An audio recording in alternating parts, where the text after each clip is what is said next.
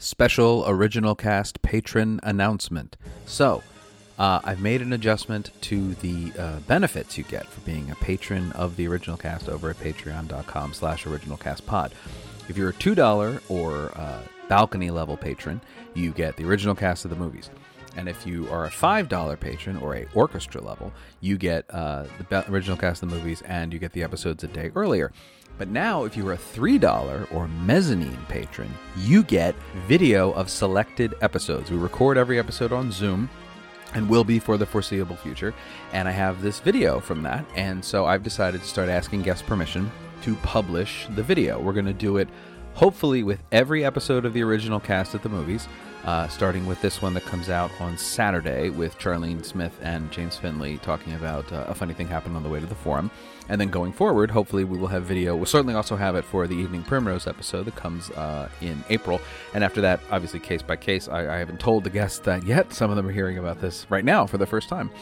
But um, I really hope that uh, I'll be able to do it for all those and for a lot of our regular episodes too. Um, most guests ask if there's going to be video, and I always say no.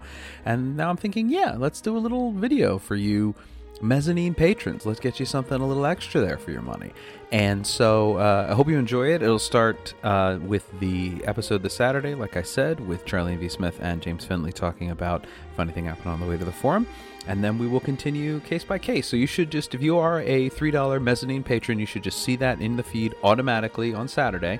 And um, if you are a $2 patron and thinking about maybe you could, uh, you know, you got that stimmy, toss a buck here to the original cast and keep this thing going, that'd be so great. And you get the video now. You get to see what I look like when I record. It's not great, but you get to see it. And, uh, you know, it's fun. We threw in some visual gags for this episode to, to, try it out. Maybe we'll have some reoccurring visual things. I'm still playing around with the idea. I haven't edited a uh, an episode yet, a regular episode yet that contains it, but we'll see what I can come up with. So uh, I hope you go over to patreon.com slash originalcastpod, become a patron at the $3 level. You get videos. Videos are fun. Everyone loves videos. All right, here's the show. Whenever my world falls apart I never lose hope or lose heart. Whatever the form of the storm that may brew, not with you to lean on, darlings, you. Hello and welcome to the Original Cast, a podcast about original cast albums and the people who love them. I'm Patrick Flynn. My guest today has been seen on Broadway in Xanadu, Wicked, Secret Garden, but he's certainly known to a certain generation of people as the guy who beat Britney Spears during Star Search. It's Marty Thomas, everybody. Hi, hi, hi. Uh, I encourage you to go and listen to Marty on uh, Gay Card Revoked and hear all about his Star Search, uh, specifically his Linda Eder stories, which are fantastic. But uh, you can you can get that on that podcast because on this podcast we're here to talk about Miss Saigon.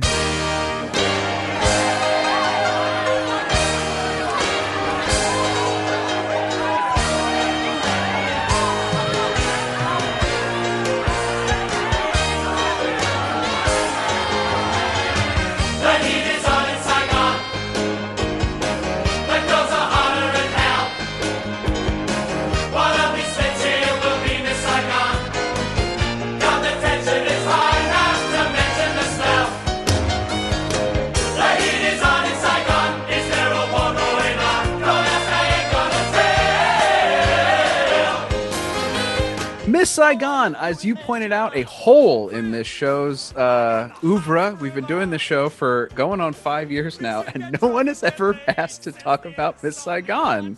And I kind of can't believe it when you said it. I went, yeah, that's right. That's weird. Nobody's brought up. We've done Les Mis four times. No one's ever brought up Miss Saigon.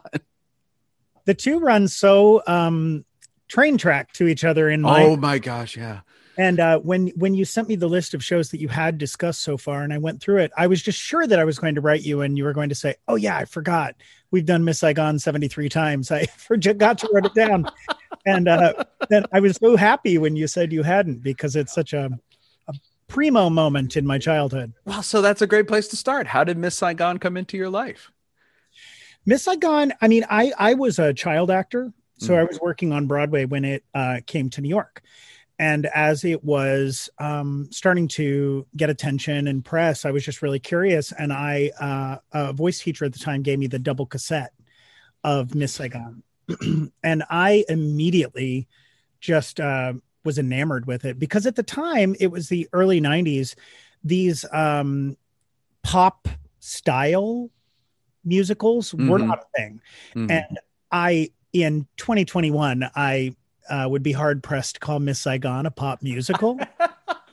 but it really was when it came out. I yeah. It- it was unlike Yeah. anything I had heard up to that point. Um, you know, aside from things like, you know, Five Guys Named Mo and Miss uh, mhm. Little Shop and things that had doo wop and R and B, but like real pop styling, Mhm. um, I was fascinated by it. And then I I got to see the original Broadway cast several times because Oh. uh, they had shows on nights when my show was dark. I was doing The Secret Garden at the time. And I was I had listened to the cast recording for so long and gotten so enamored with the story. And you know, in the day you would get the cassette or Right. lay the CD and you would read through the show notes and the they would sort of describe in the uh in the liner notes, they would describe what was happening in the show. Mhm. And so you could read along and kind of like imagine it in your head. So for me, it was like seeing the Harry Potter movie after I had read the novels, you know? um, so, and I, I just fell in love with the, the, the way that they visually told the story on Broadway. It was many, many years later that I didn't realize the cast recording I was listening to was not the Broadway company. Sure. It was the London company. Right. Yes. Yeah. And then uh, throughout the 90s, I had um, what I thought was a super duper fancy uh, piece of electronic equipment that was a double cassette player. oh and- yeah. Mhm. Uh-huh. Uh-huh. would put a cassette in deck one and a cassette in deck two. And you'd start deck one and it would play through entire side A of cassette one Mhm. and then it would flip it for you and play side two. And when side two was done, it would automatically start side one of cassette two. It was, I, I it was the height of technology, the absolute height of technology. Absolutely, that is. it's so. I, I'm I'm now envisioning though because I had I uh, oh I'll, I'll tell that story in a second. But the double cassette must have had like a very long fold out that like cardboard thing that had weird peripherals. It's or uh, uh, at some point so like it would tear at, at occasionally. How long? How, how big was that? I remember it being really long because I couldn't get it back into the cassette. Mhm. Oh, that's Didn't right. In the the thing, Yeah. and it wasn't it wasn't common. It was only like certain musical theater cassettes Mhm. and contemporary Christian artist cassettes that would um, have that long of a of a fan of cardboard. Because like I grew up super Southern Baptist, and so always played a Sandi Patty cassette, and her cassettes would come with sheet music in them. Oh, and gosh. sheets and like liner notes and thank yous and a full photo shoot. So you'd open it up and it was like, like the red carpet would Oh roll. gosh. Wow. So that's just like they just took whatever was on the record and just like condensed it into into the cassette to fold Right. it out. I was That's talking about this with somebody recently about the the cassettes, and I would be like, you know, it was just like they were doing with CDs, and my friend was like, you know, CDs weren't around then, right? So it Right. wasn't. They were doing on CDs what they had done on cassettes, but had more room to do it. And I was like, wow, you're horrible. I what an awful thing to say. We're not friends anymore. I I had the cassette double cassette recording of Phantom, and it had a thing that came with it that said you could send you know fill out your your address and send your you know in a card and send it to this address, and they sent you the LP sized libretto that was inside the LP that would not fit in the double cassette. So I used to have before it fell apart this 12 by 12 like uh booklet that was just all the lyrics, you know, and the liner notes for the album and stuff because it just wouldn't fit inside. I guess when they folded it down, they just shipped you the uh the little booklet that came with the L- the double LP. They would mail it. Did you have to pay extra for it? No, you didn't pay for it. That was the thing. Is I just sent. I say you put it, you put your little proof of purchase in and send it, and they'd send it to you back. And it was great because it was the 90s. So like mail took however long it took and there was no tracking. So I remember putting this thing in the mail and sending it off. And then six, seven weeks later, getting this thing back in the mail in a tube, you know, in a, in a cardboard tube, and going, God, what in the world did I get? And opening it up and going, Oh, right, I sent away for this thing months and months ago, and here I didn't even pay postage. It came That right back. Familiar and brings back like Cameron Mackintosh. Yeah, memory. like look at this, so great. I remember saving the points off of Kool Aid. Sure. Oh, Like, sure. uh, they'd come in like plastic tins, and you'd get Kool Aid Man points. Mhm. And when you saved enough points, you would get like Kool Aid Man merch. But you'd order it, and then And you had no idea when it was coming. you got a T-shirt that by the time it arrived, you didn't fit anymore. Yeah, Star Search was the same way because every week they would say, "If you'd like to be on Star Search," that's my Ed McMahon voice. There you go. You would like to be on Star Search? Send a cassette tape of your vo- vocals to this address, yada yada, in Hollywood, California, and send in a cassette and wait and wait and wait and send in another and wait and wait and wait. And then they respond to the first one. Right, innocent times, but boy, they're horrible.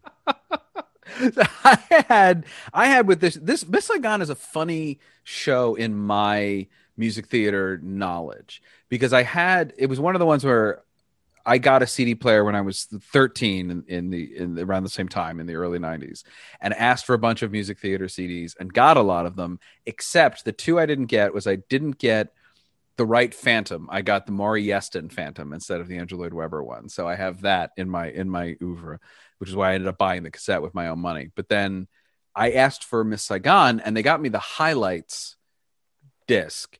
Very Ah. disappointing to a to a young music theater fan. The highlights We had album. just such a moment with It Grease that uh, I was trying to buy the Grease cast recording. Mhm. This is the um the Rosie O'Donnell and Sam Harris one was out. Mhm.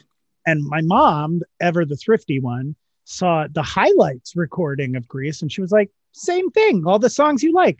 But the highlights is like some trash cast that they threw out there to make some bucks off of unsuspecting young Right. gay men.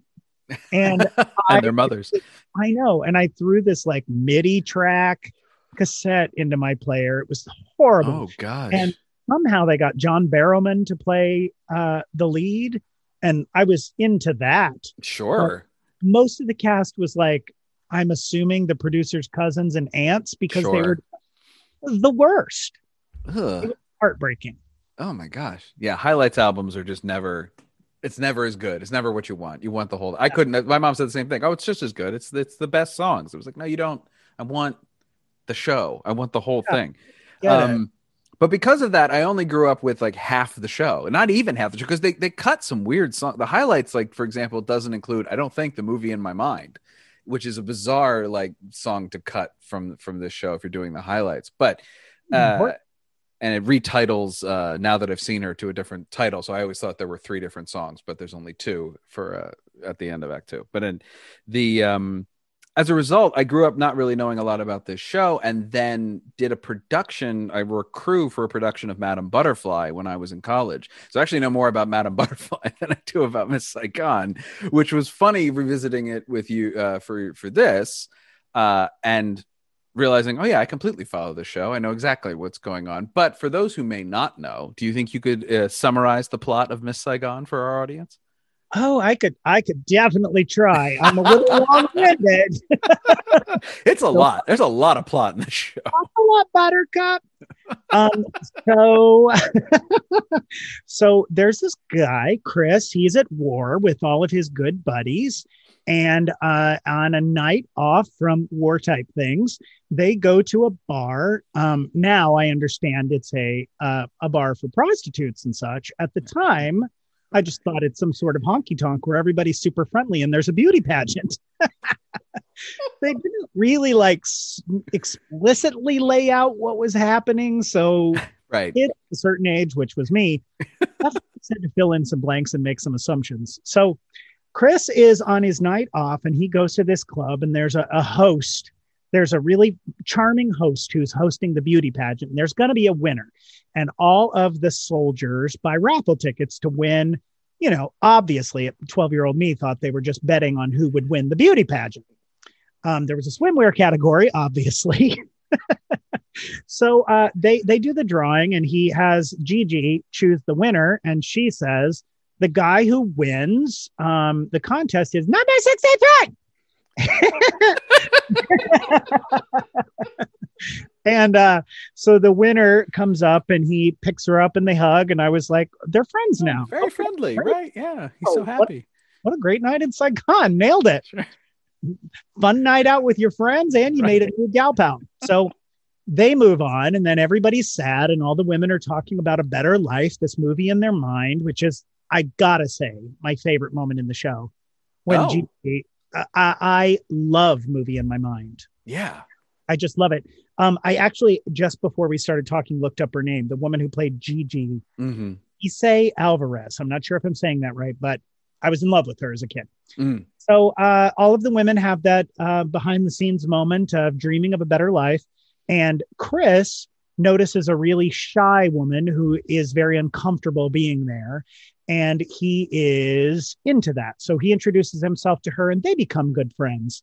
And then, of course, she wants to show him her place. So he visits for the night and they hang out and they have a sleepover. Um, then there's war and everybody's racing for the consulate and for the embassy and they've got to uh, they've got to get on that helicopter and get out of here because things are going awry.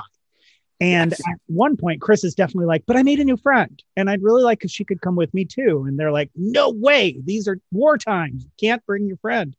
And so he asks his other friend, who sings a lot of big ballads, so he's got to be able to get this done, to help him out. And they go find her, and give her information, but she's just this much too late. Isn't that just the law of the world? Um, just a moment too late, and the gates close, and the helicopter flies away.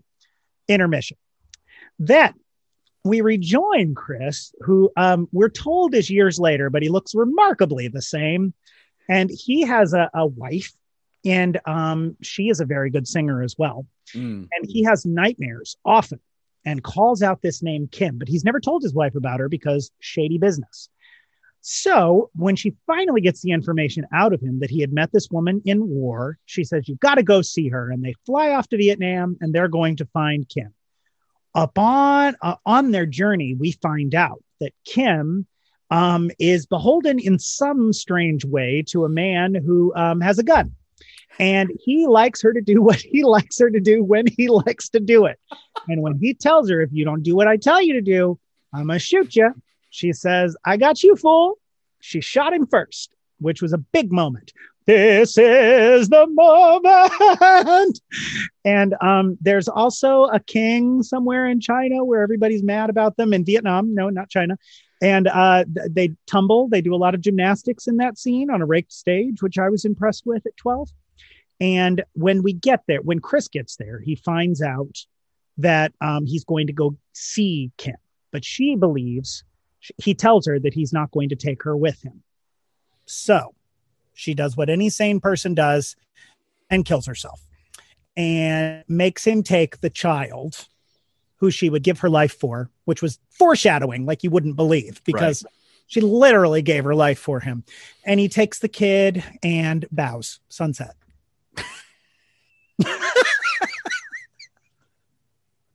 I mean, you're not wrong. You know. Mega mix. I like you calling it war, and he goes to war. You know, there's war, and He everyone's- war, you know? but it does it does sort of underpin the the the tone of this show, which is like war. Urgh," Like there's a lot of this, This is, you know, a lot of this is bad, you know, and like you say, the, the thing that people have in common is they sing a lot of ballads and they sing really well, like, and that's kind of what we're dealing with here. Of- Everyone's a good singer in that show, just everyone. Oh yeah, but you gotta be. There's too much singing. You you you. Uh, I think this might be a harder score, character to character, than Les Mis is. Uh, Um, I think it's a more interesting score uh, Mm. than Les Mis is to me. Uh, Les Mis is very, uh, what's the word I would use for Les Mis? Les Mis is very whiny. I'll give it that. mm, Um, to me, I find that uh, Miss Saigon is just more textured and um, just has more realism to it. I mean, ma- who's to say that times weren't boohoo drama heavy in Les Mis. I wasn't there. Sure. Um, but it just seems like they show a little more well-rounded nature and make us fall in love with characters that Les Mis doesn't really give you the chance to fall in love with for me. Mm. Well, this handles the time much better. Les Mis I, has a real time problem, and and this this handles this has this really interesting thing of chugging along and then jumping forward in time and then jumping back in time, and it's sort of so that you you know you know what happened. Like I, I like the fact that they skip over the helicopter and then come back to it because you know she didn't get out. Like that's all you need to know for the story to kind of move forward. And saving that high drama for act 2 where it really really belongs leading into the scene where she meets Ellen and then you know kills herself and all that like that it really gives you the great motivation to see what she's been through in an odd way in the correct order. But seeing it out of order it gets you emotionally where you need to be at the right moment which i think is is wonderful. Yeah i agree. I've never seen the um i've never seen the life. I mm, mm-hmm. i'm obsessive over that cast recording but i've never seen a production of it. But growing up you know, listening to Miss Saigon so much, when I finally did hear the life and listened through the stories, in my mind, they borrowed the same set. And essentially, mm-hmm. Sam Harris was Jonathan Pryce. and it was like similar musicals, you know, like sure, like Rent and La Boheme. sure. Miss Saigon and the Life, you know, those two chestnuts. They're running in rep right now somewhere in Connecticut. Uh, well, so what what I'm interested in, I mean, I'm interested in so many things because this show is is bonkers in so many levels. My big question I wrote down is why is he called the engineer? But we'll get back to that. Uh, I never thought about that. I couldn't. So I assumed because of my my Madame Butterfly knowledge. There's a character in Madame Butterfly called the Bonze who comes on towards the beginning of Act One and condemns Cho Cho San for marrying yeah. this white man, and then she leaves, and then the Bonze leaves. And I always thought, well, the Bonze is a weird name. It's probably if you translate Bonze into English, it's engineer or something like into French and then into English, like it it all means the same kind of thing. No, well, uh, bo- um, bo- it doesn't at all. Bonze means priest. Pretty oh. straightforward. Uh, he is a, the character is a priest, so you know why is he? I, I googled this for as long as I was willing to and came up with no satisfactory answer as to why he's called the engineer, but that's what he's called. I think he also appeared in Sweeney Todd. Hey. Late, right? Late in Sweeney Todd. Yeah. Well, I guess right at the beginning, he pulls he pulls the whistle, and we're we're on our way. Uh, but wh- I'm interested really in in the perspective you had as you know 11, 12 years old when this show came out. There was I mean, it was a big hit. It was a big deal coming from London, eh, where it had been running for I think two years already at that point. It was a huge show. It's obviously uh, Schoenberg and, and Boublil's follow up to Les Mis, which is a massive hit itself. Uh, but it didn't come without controversy, and I'm wondering if that's like 11 years old in on Broadway. In I mean, I was aware of it in Wilmington, Delaware, vaguely through the New York Times Arts and Leisure section every Sunday, but as somebody who was in on Broadway in Actors Equity, obviously you're a kid, but like, was this something that was you were in any way aware of? No, no, not the slightest. Um, I wasn't even aware it was. Uh, I wasn't even aware he was white. I didn't know. Mm. Oh wow! and um, you know, it's not like um, as a kid, as a child actor, you've got a lot to focus on. You're in school full time you're doing and at the time we had uh, much more relaxed child labor laws. So i did eight shows a week um, and rehearsals and i did a very adult schedule with a full-time school schedule while auditioning and doing appearances for the show. And uh, we were i feel like most adults in my life were very conscientious of that and were very patient with us and were very um, i guess remiss to present more drama mm. and present anything that was going to stress us out in any way. Mm-hmm. Um, so no, I was not aware of race relation issues. Truly, uh, especially in the theater, uh, it's talked about much more readily now. Mm. And uh, actors are made to feel more human now, and made to feel like they can express their grievances and their feelings without fearing blackballing from the industry and all of that. But I, at the, it took me until I was well into adulthood to even know that there had been an issue at any Mm-hmm. time. And I still don't know why. Like, obviously, I know why there was an issue. Mhm. It makes perfect sense. But what doesn't make perfect sense is why he was ever hired to begin with. Yes. That is the that's the best question. I always assumed he was cast because the character was supposed to be half French. I thought there was some kind of like, oh, well, you know, he's he's he's a mixed race character, so that's that's how we. But then that isn't true. So I don't know why they cast Jonathan Pryce in the show in the first place. Like you say, It's also interesting. Like today, Mhm. people would ask the actor specifically, why did you even accept this role? You know better than this. Right? I mean, now today with with social media and with uh, with kind of the unification of the planet, like the whole planet is different than it. I started touring internationally when I was very young, and the world is a very different place on so many levels than it was then. Even from like the late '90s to the 2000s, it just you saw a a very different planet um, with the internet because everywhere just started to sort of look the same.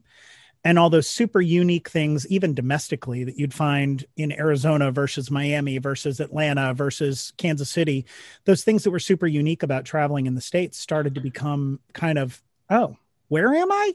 Mhm. could be anywhere. And now it's starting to look like that globally.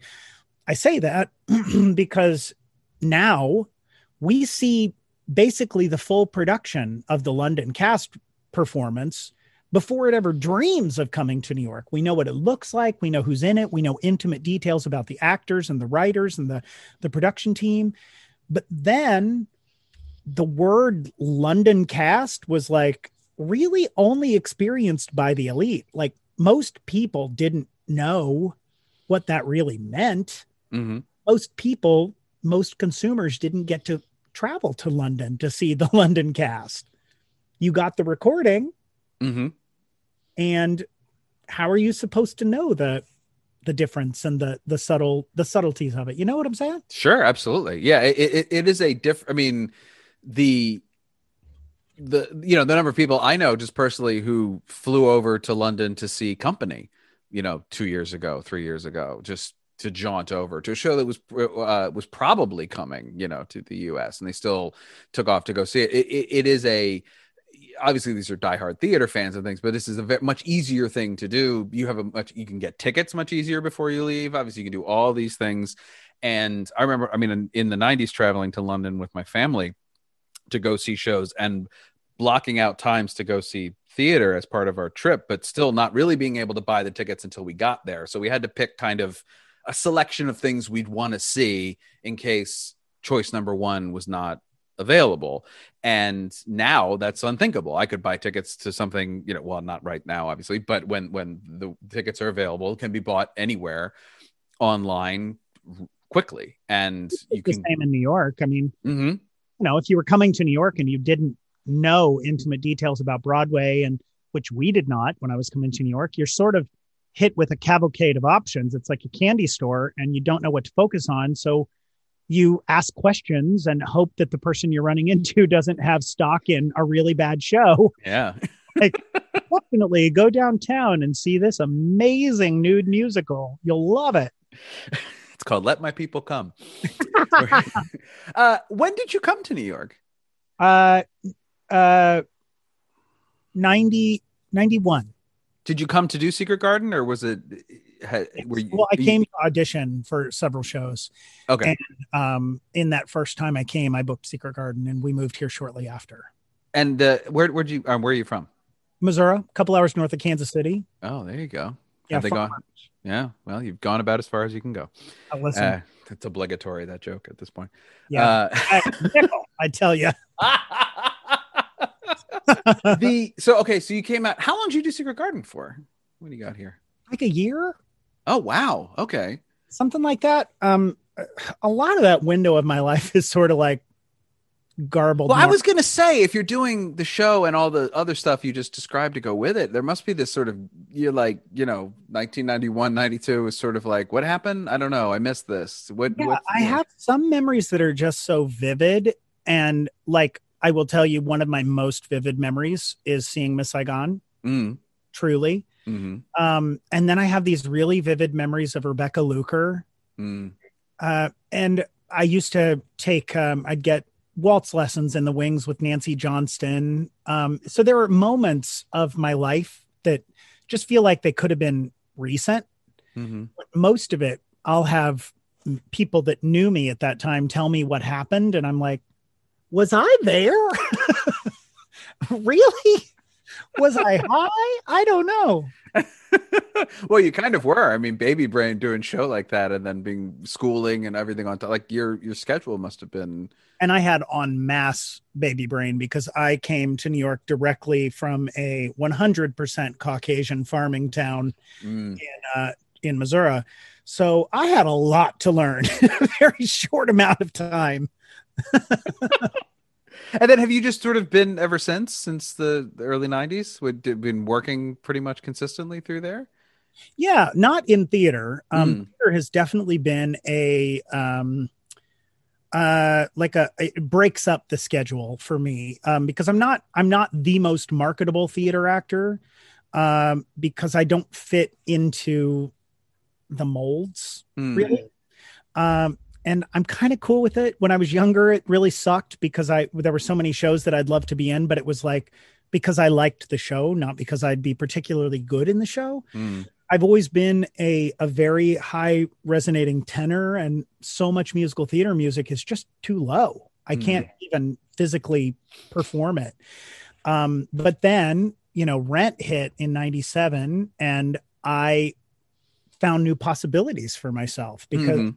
Musical theater started becoming very pop and rock driven, and shows started to become more feasible for me. But when I grew up, when I left the Secret Garden, when I left the Secret, when I was fired from the Secret Garden, when I was let go um, because I had just gotten too big, I Mhm. uh, it was heartbreaking, but at the same time, it um, it was inevitable. Mhm. So I uh, was at puberty age, where you know, right before it, you're um, hot commodity, and then puberty hits, and there's just no work for you, so the calls dry up.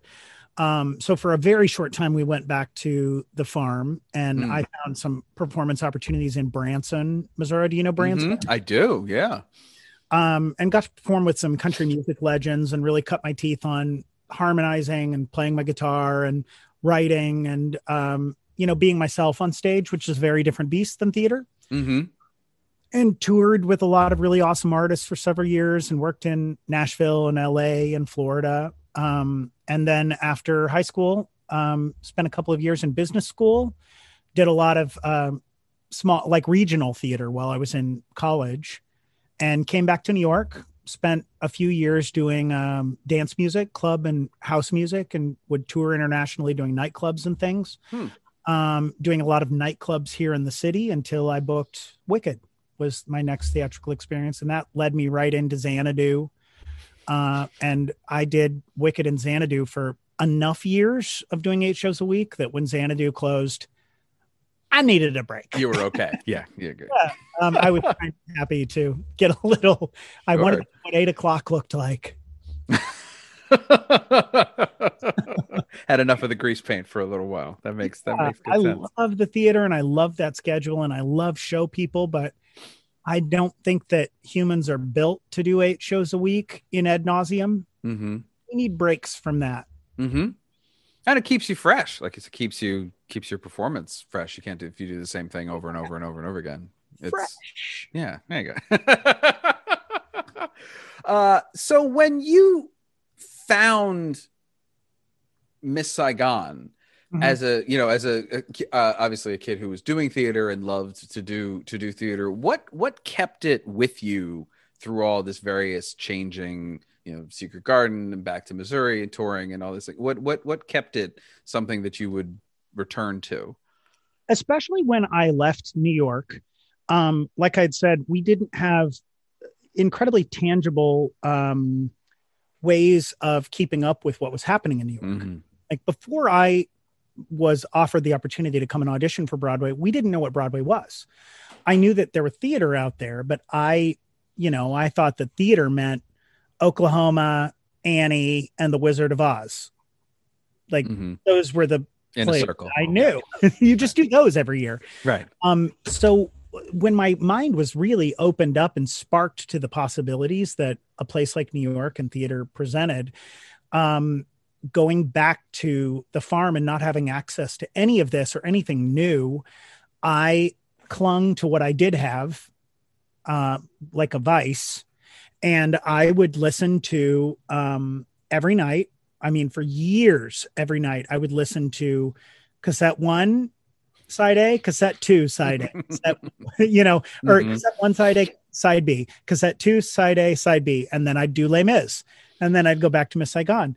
And after years of doing that, I started getting into um, okay, tonight I'm only going to focus on this character and I'm Oh, really yeah. going to think about what that character was doing through the course of the show. And I would find myself wondering what happened to Gigi after movie on in my mind, and wonder what Gigi was up to when when you know she wasn't friends with Kim anymore, or right.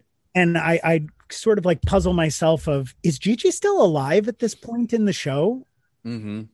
Did Gigi find love? Did Gigi what happened to Gigi? Justice for Gigi. well, it's a funny show to do that in because it also, uh, I guess Les Mis does this in a little bit of a way, but not quite so drastically. It starts with this huge number, you know, with everybody on stage, basically, with the heat is on in Saigon. And then as the show goes on, it narrows down the number of peripheral characters that we're spending any time with. So the time when we get to the end with, you know, Chris Ellen, John Kim, and the engineer and the little boy, that's pretty much it. You know, the last half of Act Two is just those people. And sense to me in a lot of ways. I mean, like my social circle as a kid and a teen and in my 20s and even my 30s was enormous. Mhm. Like, I was very active and very busy, and I was going places and doing things and always setting up parties and events. That as you age, your social circle does really gets smaller and you focus on what's important and you really everything becomes a little more hyper focused and a little more i guess laser pointed so to me that makes total sense Mhm. yeah, but you could focus on a character at the start of Act One, like Gigi, who vanishes after. You know, is it two? Is she really gone after movie? In my mind, I guess she is, right? i mean in Yeah. yes i she has Wow. the only other scene she has after Oh, she goes back in the wedding. That's right. She goes. Yeah, that's right. the wedding party right. Which is so sweet and romantic i always thought that it was like all of these women that i knew were jealous of her really put that Ah. aside Mhm. and they celebrated the beauty of the moment and they let her have her, what was due her and i thought that Mhm. was um i thought that was romantic and that song is so pretty Yeah, yeah, it is a gorgeous song.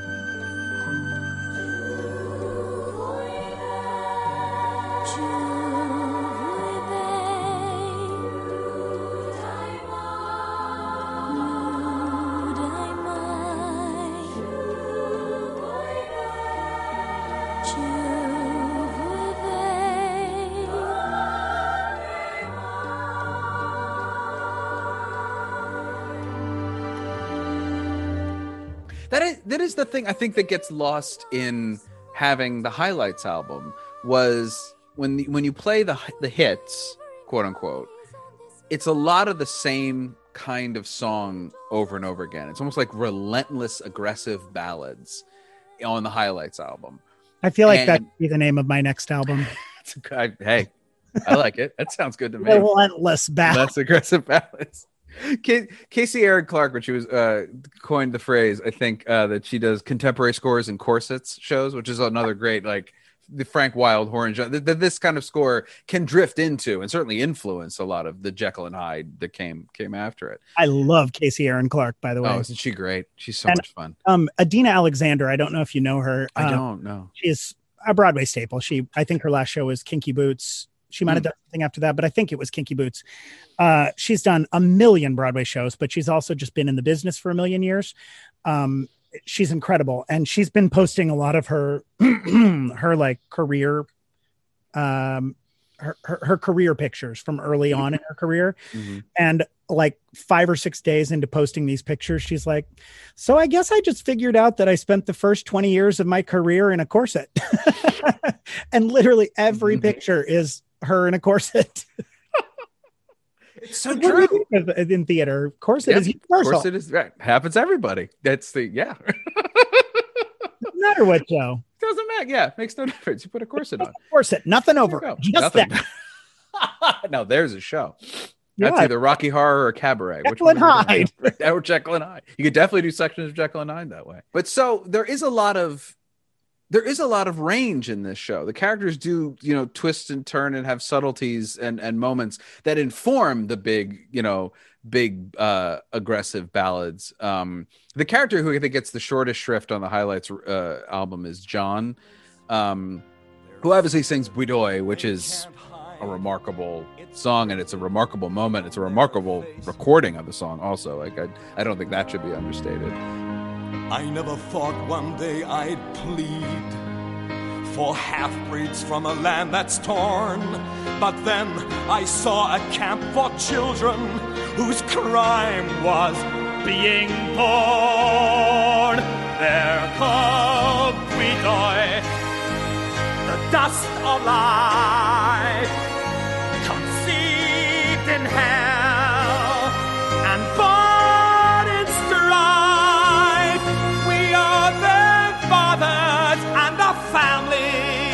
a loving home they never knew. Because we know deep in our hearts that they're all our children too. These are souls in need. They need us to give. Someone has to pay for their chance to live. Help me he has a lot to do and there's a lot going on like for for for John throughout the entire show that if you if you don't really dial into the show, you don't really get how he's this interesting fluctuating moral compass of you know the right th- what is the right thing to do in, in the show. And chris doesn't really have that. Chris is just sort of always this open wound loving idealist kind of character. And john's the one being like no get on the chopper and then later being like we made a mistake. We need to go back Hmm. and fix these things um and has this interesting growth that leads to this really interesting as they call it in the show the confrontation uh among these four characters at the end who are all want things that no, nobody's going to walk out of their ha- like so everyone's has to walk out of their disappointed because there's no way everybody's going to get everything they could possibly could possibly want That's a way to build a cabaret. Yeah, isn't it? Uh, all I know is everyone's walking out of here Yeah, everyone's out of here walking out. Nobody gets what they want. Nobody. it'd be a good message for a cabaret. It'd be a nice change from the like. I guess what I learned is that we can all be who we want to be. It'd be great. Like, no, listen, nobody's happy. Yeah, no. I'm going to start it with We've locked the doors.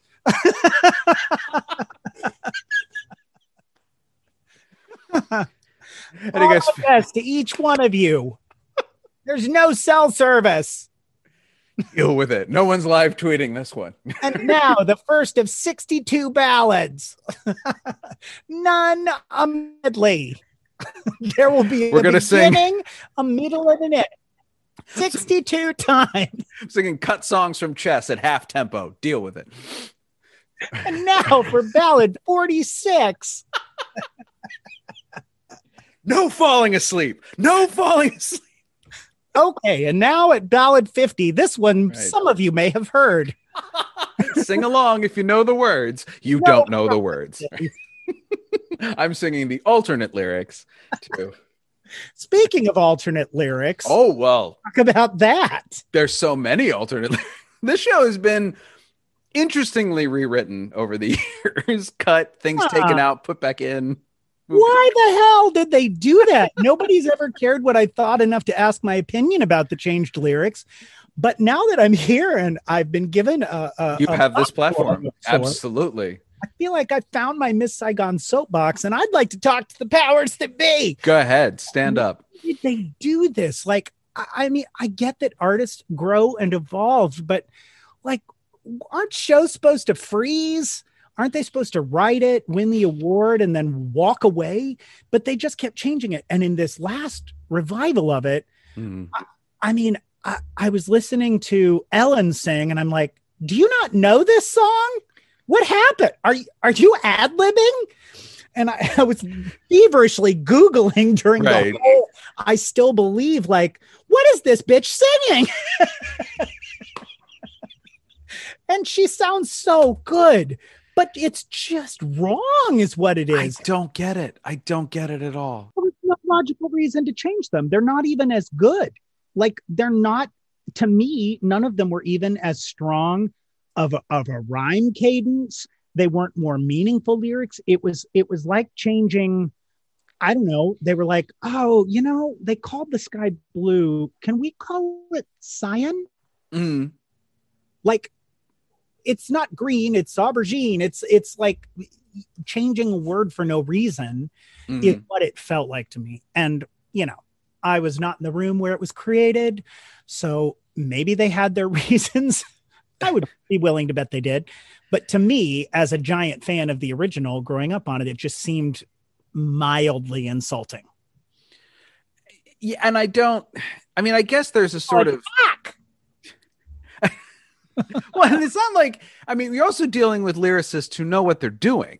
You know, it's not like uh, I, I mean, it, it's Richard Maltby, you know, and and Al, Alain Boublil. Like they know what they're doing. They're they're proven again- lyricists. You know, they don't need to change things to prove. composer again. I'm sorry, Say that composer again. Alain Boublil. Did I am I butchering his name? Oh, I have no idea. I've just never Oh. heard it said out loud. Is that or is that how you say it? That's how I say it. I'll say. I mean, that's how it's spelled. So that's I, my, I have no French in me. at all. I know it's uh, Claude Michel Schönberg. I know that, but I don't know how you pronounce uh, Do it again. Do it again. One more time. Claude Michel Schomb- Schönberg. That's the hottest thing ever. That's, that's awesome. I have never tried that one, but I have definitely tried to say the second one that I'm not going to say now because I definitely have not been saying it correctly. Um, but I'm just all of a sudden hearkening to all the names in Harry Potter when I read the book before there was a movie, and it was like Uh-huh. Hermione, Hermione, Oh yeah. Hermione, Hermione. Mhm. How do you say this lady's name? And then when they released the movie, I was like, no, that's wrong. that's not how I. That's not how That would be- say that's, it. a, that's a nonsense word. Don't say that. But in any event, uh, uh, I'm pretty sure I pronounced Richard Maltby's name correctly. But uh, his the, these lyricists are, are known lyricists. They're not like like you know they're not they, they're established. They don't need to change things to prove they're better than they are or anything like that.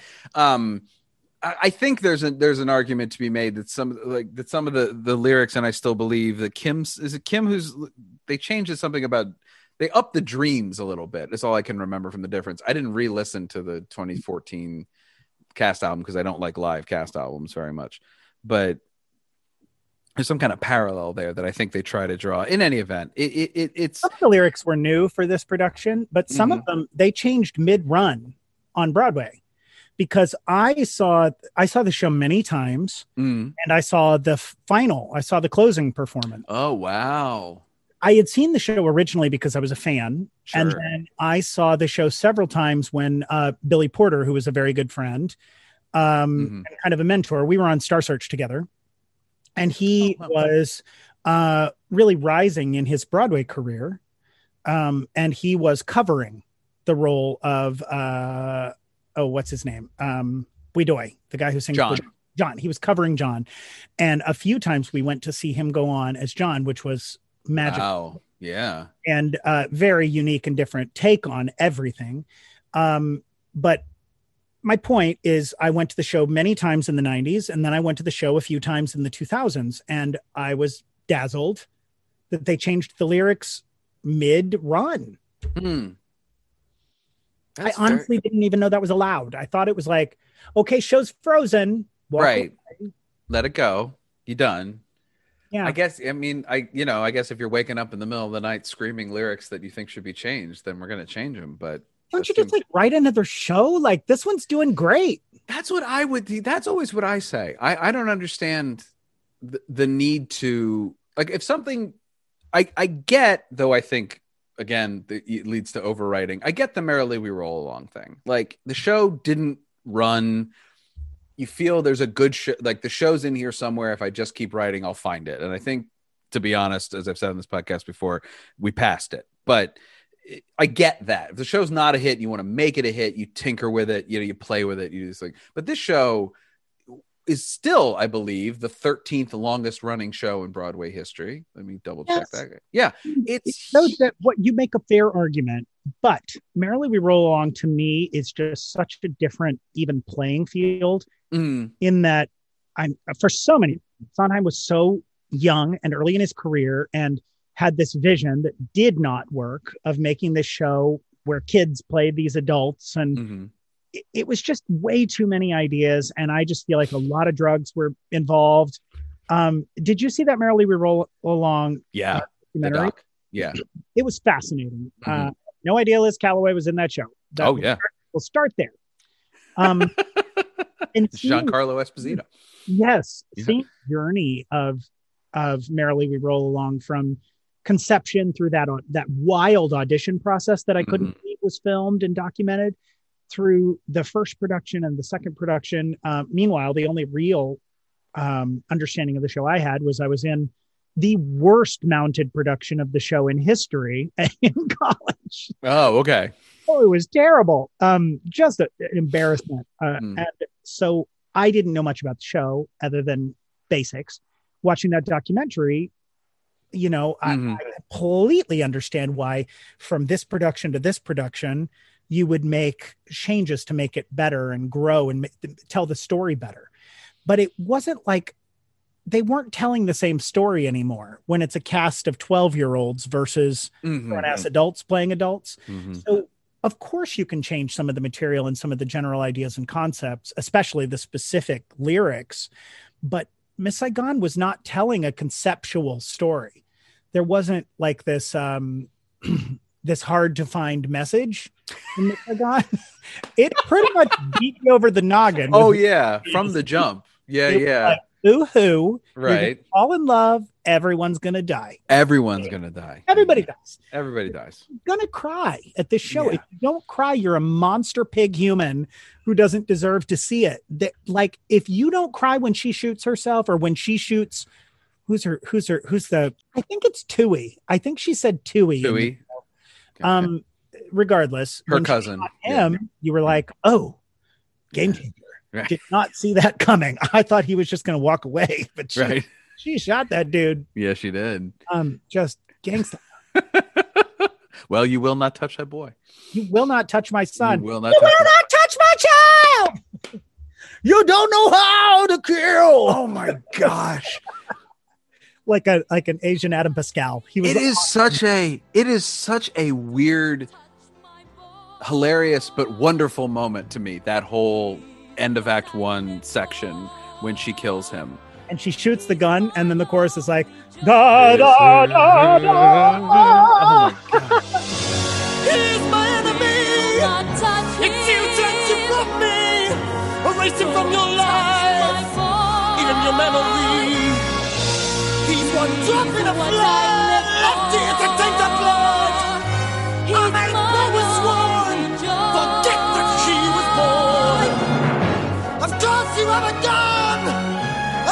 And shoot your gun one. And it's a U.S. gun. A gun that lasts the war. You're the corrupted one. Go on and shoot away. To save your bastard son, you oh, must not hesitate. The earth moves where I stand. I feel the turning of a wheel. I feel nothing in my hand, not even the feel of steel. You will not take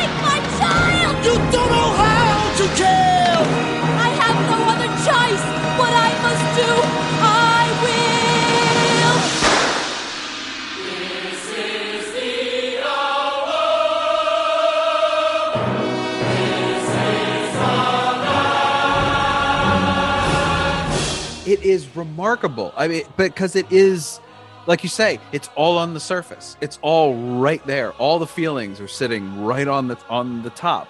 And what's also so hilarious about it to think of it like from a writing standpoint is we go from this like amazing emotional pitch and then we take intermission because that's what you want to do when we take a break.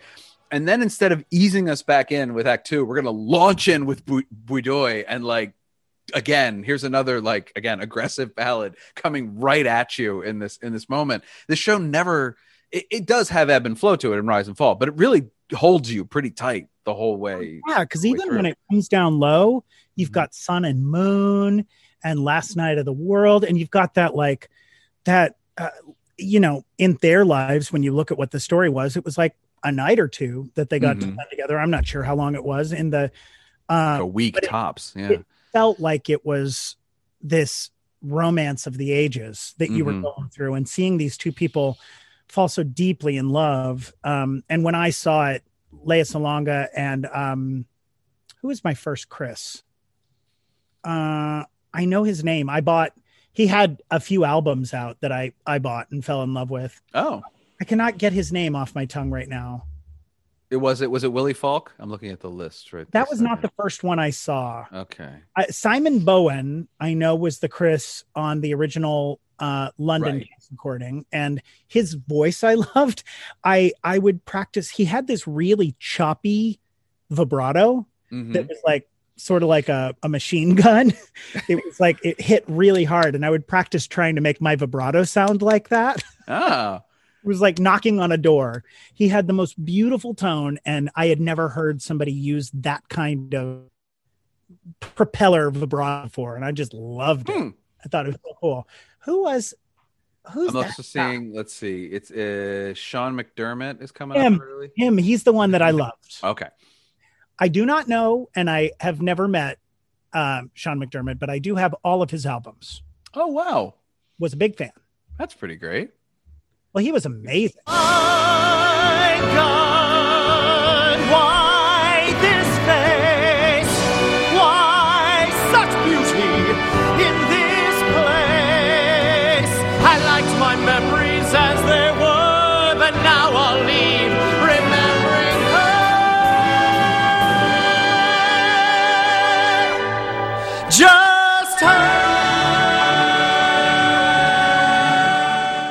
And in your, well, I guess if you're if you're pre-puberty, it wasn't you didn't have a vocal range per se at that point, but that's in your, you know. Oh, I had a vocal range. I was more of an Sure. Ellen Kim, though.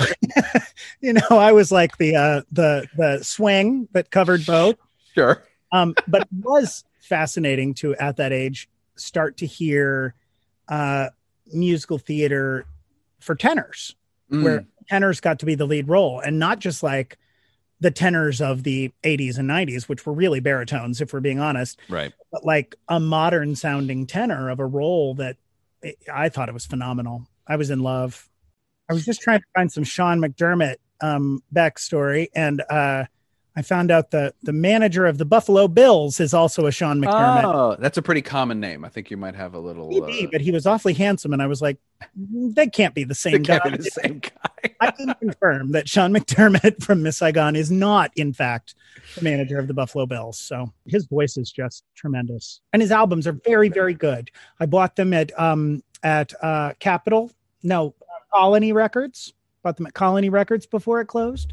I have at least two of Sean McDermott. Let's ask the Google box how many he has. Sure. Let's check it out. Here is Sean McDermott, My Broadway, where there's a very hunky cartoon of him. And here is You're Not Alone. There's a really hunky photograph of him. And then he's on an album called The Broadway Tenors. Oh, Yeah. older album called New York Nights. Ooh. That I do not have, but how romantic. so this is actually this is a good transition though because I did. Oh, okay, there we go. Piece of sky, and you're not alone. I got this there. Um, this is a good time to ask you though. I think as you've uh in your career, say you've been from theater to touring back to theater, and then in more you know doing cabarets and solo shows and things like that. I wanted to ask you about uh your albums. Um, specifically the one that I'm more familiar with, which is Slow Dancing with a Boy. Mhm. Uh, and so, as somebody who grew up in theater and obviously bought solo albums by by artists that you appreciated. I mean, I'm sure you had at least one or two Mandy Patinkin albums and and probably a couple Rebecca Luker, I'd imagine as well. uh, these music theater albums that I think we saw fans of, of of our age saw this sort of evolution into albums being more just like you know early albums are just a collection of hits or collection of songs or like listen to these me sing these 10 songs in my range into albums that were trying to be a little more conceptual. The first one i remember uh, is experiment mandy patinkin's album experiment which tried to do this sort of all the songs are interconnected and it tried to do this sort of storyline. I don't know that it all works, but it was still trying to do something interesting. But you crafted something very interesting, I think, uh, with y- your album uh, "Slow Dancing with a Boy." Can you tell the audience about that a little bit? Yeah, um, I'd love to. I, I I have recorded quite a bit in my life, and my uh, career has been. I feel very lucky that my career has been just disjointed and all over the place mm. um, because I've had so much experience. Um, I was a backup dancer for pop stars for a long time. I was a, I've been a backup singer for just everybody in the business. I've I've done it, um, and I've gotten to sing with so many incredible, incredible, iconic artists, um, both in concert and in theater. uh, but because my my career hasn't been solely theater based, I am much more comfortable and confident playing Marty mm-hmm. than I am playing anybody else that mm-hmm. I you can make up. Um, there's a lot of pressure playing somebody else. To me, just going out and being me, I, I mean, I'm the only one that can fail at that.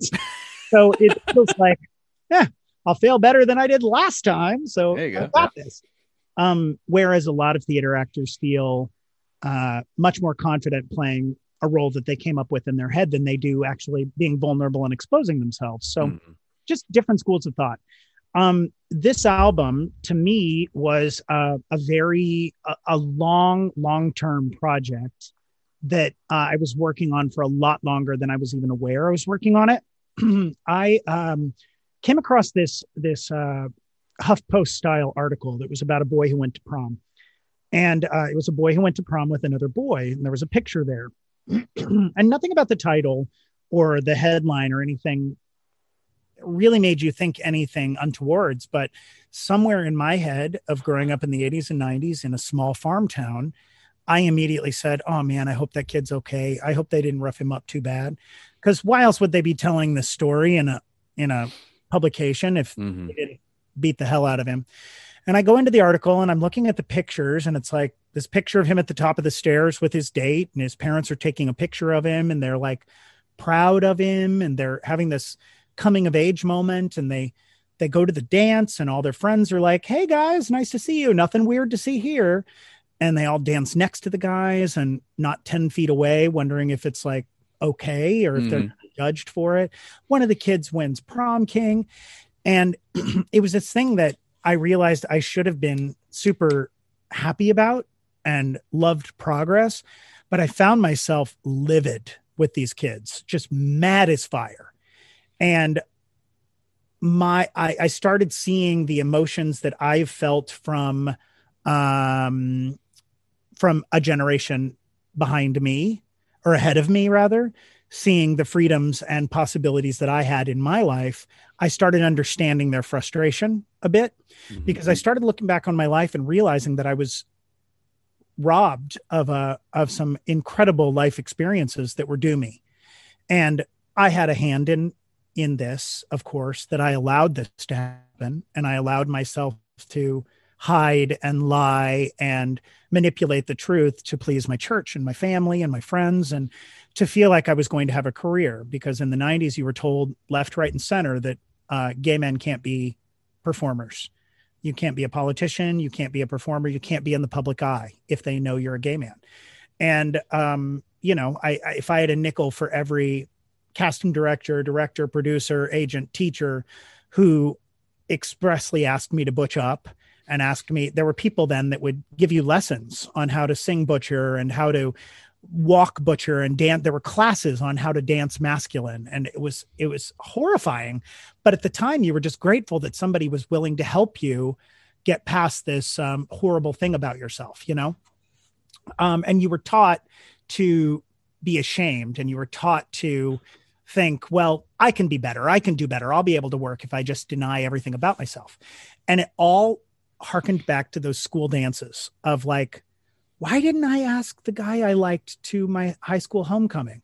And what could my life have been if I would have been able to be honest with myself and live my life out loud and truthfully and proud um, at that age? And like, how did that manifest itself in my adult life of finding, of lying and manipulating the truth and not feeling good enough or smart enough or handsome enough or just enough in any way? Um, so for a few years after reading that article uh, and it was marinating, I would hear songs that were poignant to me from my childhood and my high school and college years, my coming of age years. And I just couldn't let go of reading that article. And it would, it, was very painful to me, uh, thinking about what might have been and what could have been and what still could be. Uh, so I started just a little project for myself of rearranging and reimagining some of those songs that were really important to me and carried memories and trying to just yank them back and put them in the light. And um, all of the songs on the album definitely do tell a story because they all reflect really uh, vivid memories of my coming of age years and um, tell the story uh, very vividly for me you can't tell me it's not worth trying for.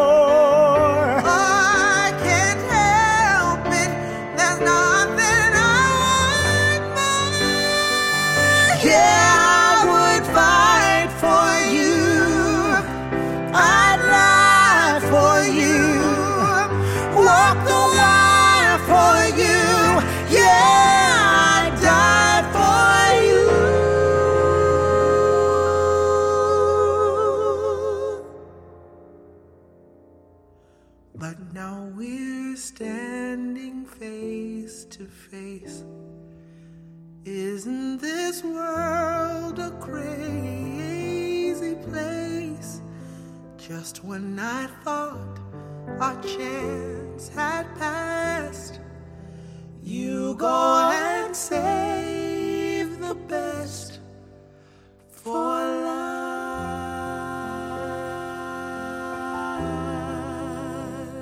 You know it's true. Everything I do, I do it for you.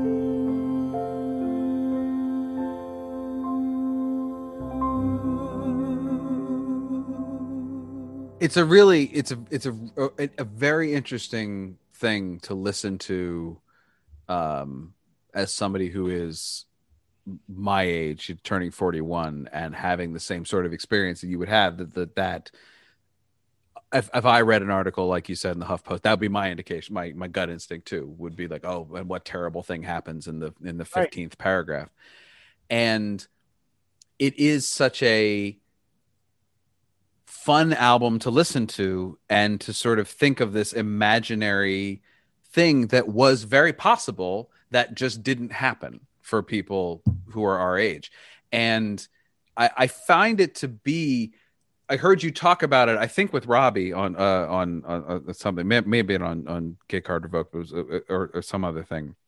I heard you speak about the album and went and got it, and was amazed. About my album? No. uh, but was great to hear.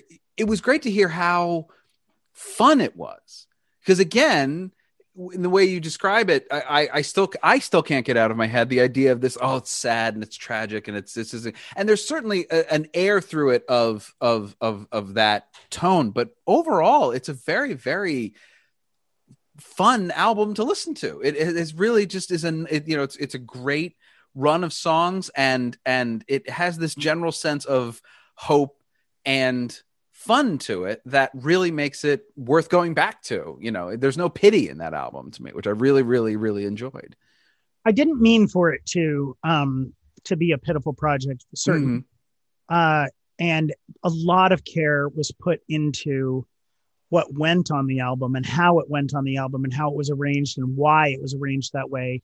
And I was very fortunate with this project that um, so many times musicians are uh, placed with teams of people who are talented but don't know them. Mm-hmm. so you're they're trying to explain their vision and explain what they're what they're looking for and what they're trying to do and they're at the mercy of their own dialogue on this project i every step of the way was working with my closest and dearest friends and my absolute best friend on the planet produced the record and uh, wrote many of the arrangements we wrote some of them together um, so it was it's so easy to talk to him and explain to him the story that i was trying to tell that aided me greatly Mhm. um, but it definitely for me i'm a fan of old school albums that are meant to be consumed um, track one to track Mhm. nine they're meant to be listened to in one setting and try to imagine what the artist was trying to say. And so for me it was very the the possibly the most important element of the project was the set list order. Mm. it was there was no no one could tell me what was going to go where because um, you know I would have uh, I would have professionals listen to it and friends listen to it that were like, you know what, I feel like you should break up this little window of ballads, and I'm like, I feel like you should uh, jump off a building is what you should do. You were just supposed to listen to this and say it's perfect and walk away. What's wrong with you? That's cute. When you do your album, you can do it that way. But for this one, right, no, kill yourself. right, How dare? How very dare? the yeah. idea. I asked for your honest opinion, and here you are giving it to me. to me, right? What's wrong with you? Did no one ever teach you to lie? Right. tell me what you think, but tell me you love it. Like this is Yeah. not, you know, Tell me what you think. Somewhere between you love it and I'm Right. absolutely right. right. It's the best thing ever, and it's the best thing ever recently. You know, Right. one of those two. uh, I was really glad to hear it when I listened to the album. I mean, you have a great sense of humor, and you have a great presence for that, and I was glad to hear that translate through to to to the album, which is hard to do. Uh, in an album like in a collection of songs it really feels like it it flows as a body of you know as one unified thing meant to be listened to from beginning to end like you say Thank you. Thank you. Yeah. I think it's great. Everyone should check it out. There's a link to it in, in the show notes, as there is also probably a link to your, your most recent album, the award winning Holiday album. I saw a tiny sleigh make its tiny way right across the sky. There wasn't time to think, there wasn't time to blink before it zoomed right by. And everything I knew, I knew, and everything that you knew too is absolutely now untrue because okay. without a doubt there is a Santa Claus. You know there's no Santa Oh my Atlanta. Might be the best title for an album ever. It's just so much fun.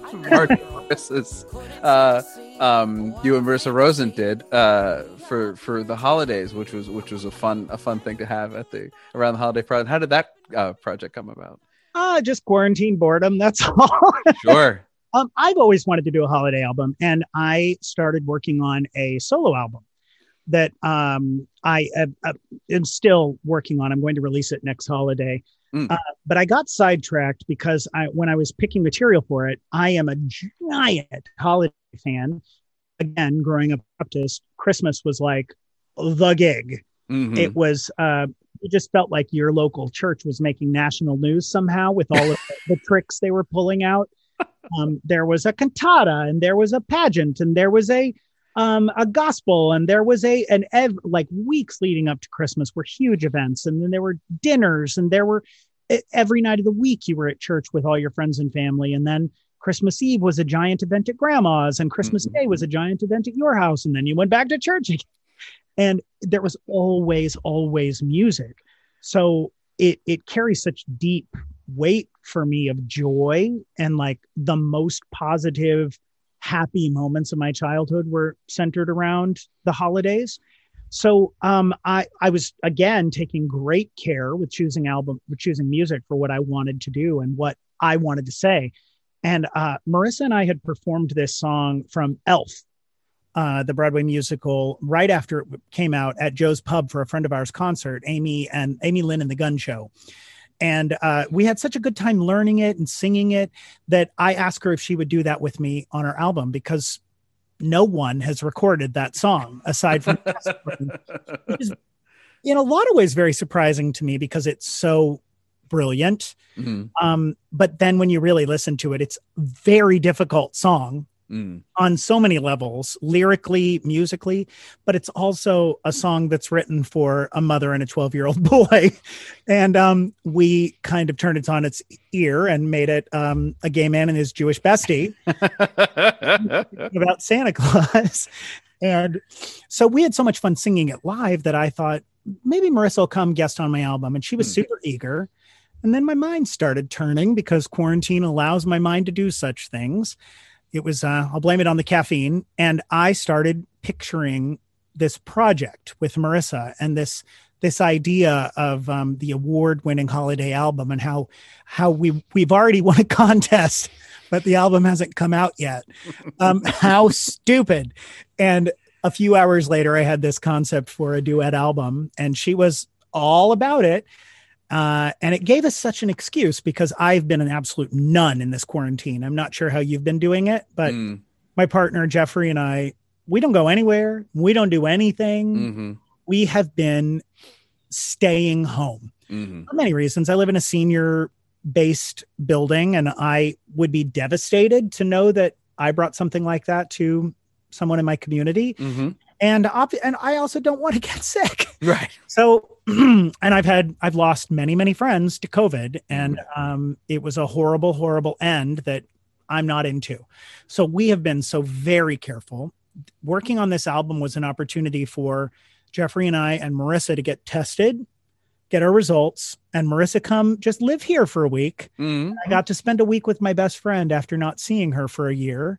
And we just got to work around the clock on making this album happen. It was so much fun. It was Mm. so much work, but it was so much fun.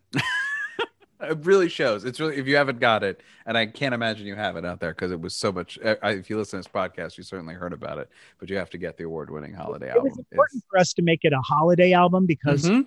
you know, obviously we celebrate uh, from different faiths, and that's great and awesome. And that's kind of where we stand is like Christmas is great, Hanukkah is great.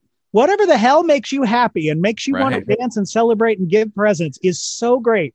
So we wanted it to have an element of just every possible celebratory um, uh, possibility at the holidays.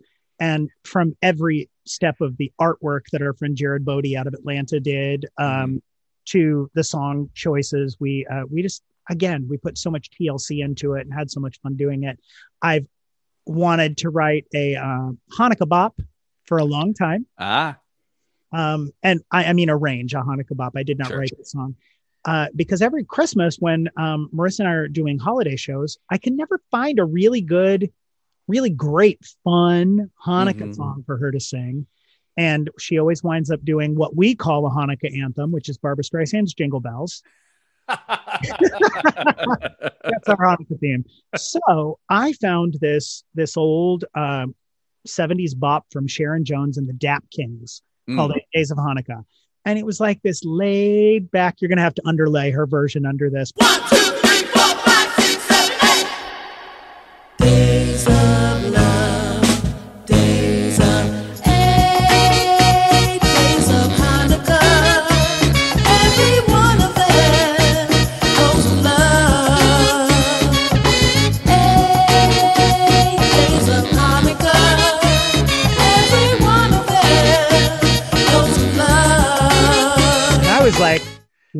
this song had a disco beat and Marissa Rosen?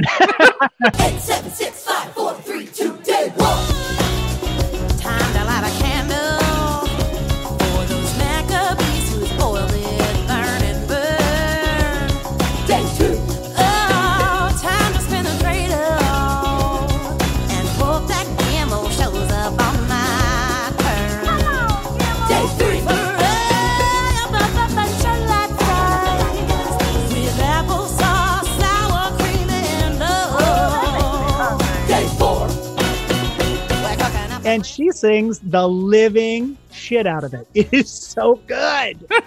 it's a great album. It's so much fun. And Marissa's so much fun. She's such a wonderful, fun personality. Thank you. And Yeah. we were doubly proud of it because we produced every element of it in this Sure. three by three cubicle that you're looking at in my corner of my apartment. in the great recording, the Abbey Road you have there in your in yeah, your and we put it out so late that we I submitted it to a couple of different independent record labels, and they were like, "We don't have time to promote Right. that." And um, I was like, uh, with their recommendations of saying you should save this until next year. right. I'm so good at listening to advice. I was like, "Start my own record label, and we did. there you go. We just did it ourselves. Put it out. It's great. It's it's Let's so yeah. It's great. There's so many great places people can can find you uh, and hear your your voice on so many wonderful recordings. Um, all of which I say I have links to in the show notes. Thank I you. I do want to hard crash right back into Miss Saigon for a second and ask your opinion on something. If you have no opinion on it, I'll take it out. But uh, are you aware of the uh, Instagram account, Chris? What's haunting you? Oh yes, Okay, I thought you might be. Would What you have? magic. Every I like every once in a while, I'm like, I'm gonna sing one and send it to him. but I never have. I don't know why. Chris, what's haunting? Yeah. Some of the Ethel Mermans on that. Oh song. my gosh. People make choices. It's a celeb. I, I, I, it seems to, I'm always of two minds about things like that. That, you know, because I, I think that you don't want it to be something that exclusively makes fun of somebody singing a song a certain way. But it, it always, I, I think the sheer volume of it always feels like it's just a celebration of choices. It just oh, feels to me like there's a lot of different, this, this song goes to a lot of different places that are all very extreme and these actors of various ages are are giving it giving themselves to this song and i i just find it to be so fun such a celebration of like eight bars of music that that account is very Miss Saigon specific, obviously, and we also Mhm. love my partner and I love to watch. Um, Let's hear it for the choice, mm-hmm. oh yes Instagram. yes yes yes but none of which are more interesting to me than the Broadway hot dog. oh okay that's your favorite of all the uh Oh my God. Watching the hot dogs sing Broadway anthems. Um, yeah, it's my favorite. I watched I, I can't imagine that I haven't seen a single of the Chris What's Haunting You videos because they are they're memorable. oh sure absolutely Such Yeah, a the- solid account, doing God's work, honestly, curating such a collection of magic. I think the one that gave recently on the hot dog that gave me nightmare fuel was the uh the sound of music. The hills are a lot that that I I don't know why, but like even knowing what the Broadway hot dog is, when that came up on my feed, I was just like, no, I, I can't right now. Whatever day it was. Broadway hot dogs legally blonde. Um, about make me pass out. I wet myself. They're so good. I do not know who it is. yeah, I don't know. I- what it is we, we communicate, we chat Mhm. through DM, and we talk. And I'm like, I know we have to be friends. We have to be. I know I know who you are, but I I can't figure it out because of the vo- the the the vocoder, right. and they will not tell me whether or not we actually know each other in real life. They will not tell me who they are. That's perfect. I think it's amazing. it's great. It's like so the great. Count A, what was that? Uh, with the long nose, the Mystery Man. Steve Martin made a movie of it. Right.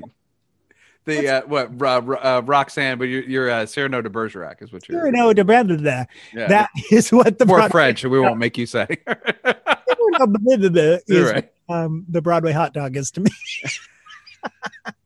That's fantastic. You know, Cyrano de blah. and and Claude-Michel and everybody, the whole gang's all here. Blue Bowl.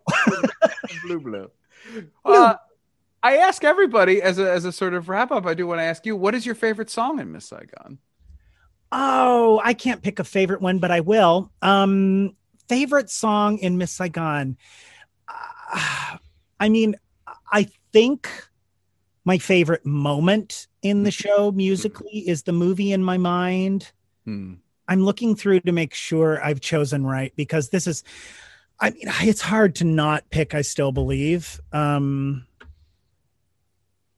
now that I've seen her gives me like That's the one for me. That's they positive vibes. when I heard they cut it or replaced it and then listened to I, I don't quite understand why you changed that song. Now that I've seen her is such a wonderful moment for that character because you sort of the song takes so many great turns to the point where she's just like at the end, like, listen, he's not leaving with her. Whatever I have to do to make that happen, that's what's going to happen. And it's a real the tension that creates going into the end is is invaluable. Mm.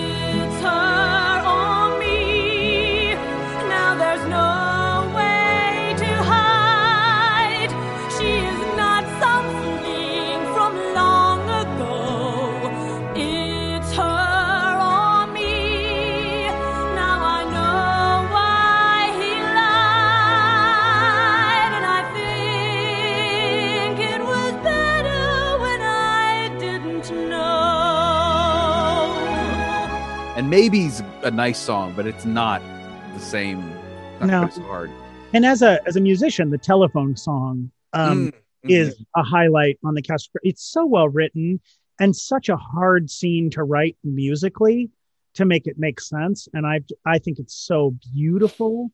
Um, and of course, I was al- I was always moved by this album for the orchestrations as well mm, because I feel like they're instrumental, literally, um, literally instrumental in telling the story and the emotion through line. mhm. When um, this is the hour hits, and when that through line every time this uh, da da gong gong gong gong gong gong this is the gong gong gong gong like it's humongous every time that happens you feel like these you feel the importance and the weight Mhm. of the moment and all of the emotions of anger and love and frustration and devastation and I, I just feel like musically this this show takes me on a journey unlike any other show and the music is so timeless because it feels like it feels like a pop style show Mhm. but it has such a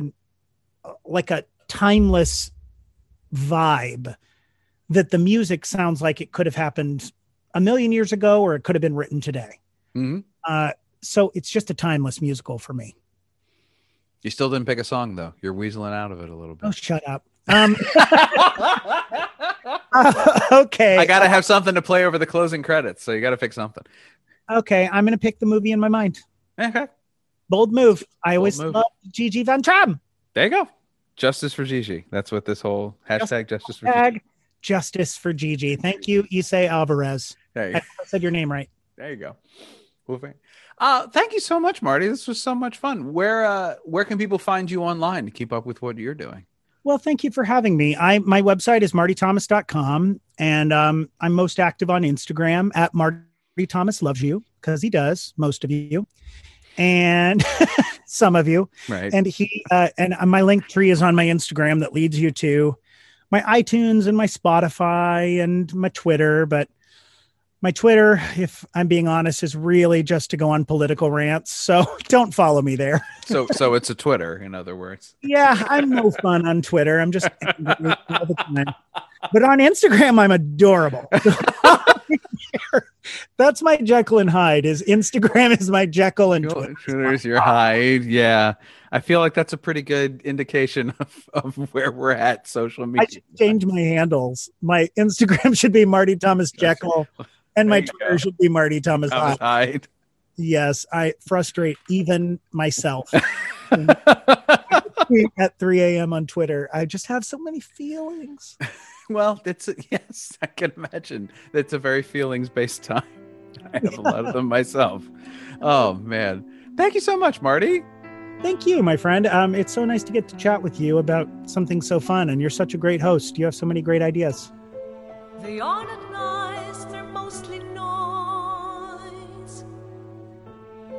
They swear like men, they screw like boys. I know there's nothing in their hearts. But every time I take one in my arms, it starts the movie in my mind, the dream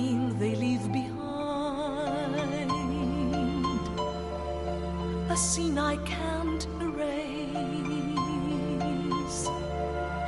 And in a strong embrace, flee this life, flee this place. The original cast is produced and edited by me, Patrick Flynn. The original cast is on Instagram, Facebook, and Twitter at Original Cast Pod. You can follow me, Patrick Flynn, on all platforms at Unknown Penguin. Enjoying yourself? Leave a rating and review on Apple Podcasts and tell the world. You can also find the original cast on Spotify, Stitcher, Overcast, and wherever fine podcasts are available. My thanks to Marty Thomas for coming and talking to me. I'm Patrick Flynn, and I can't. I have rehearsal.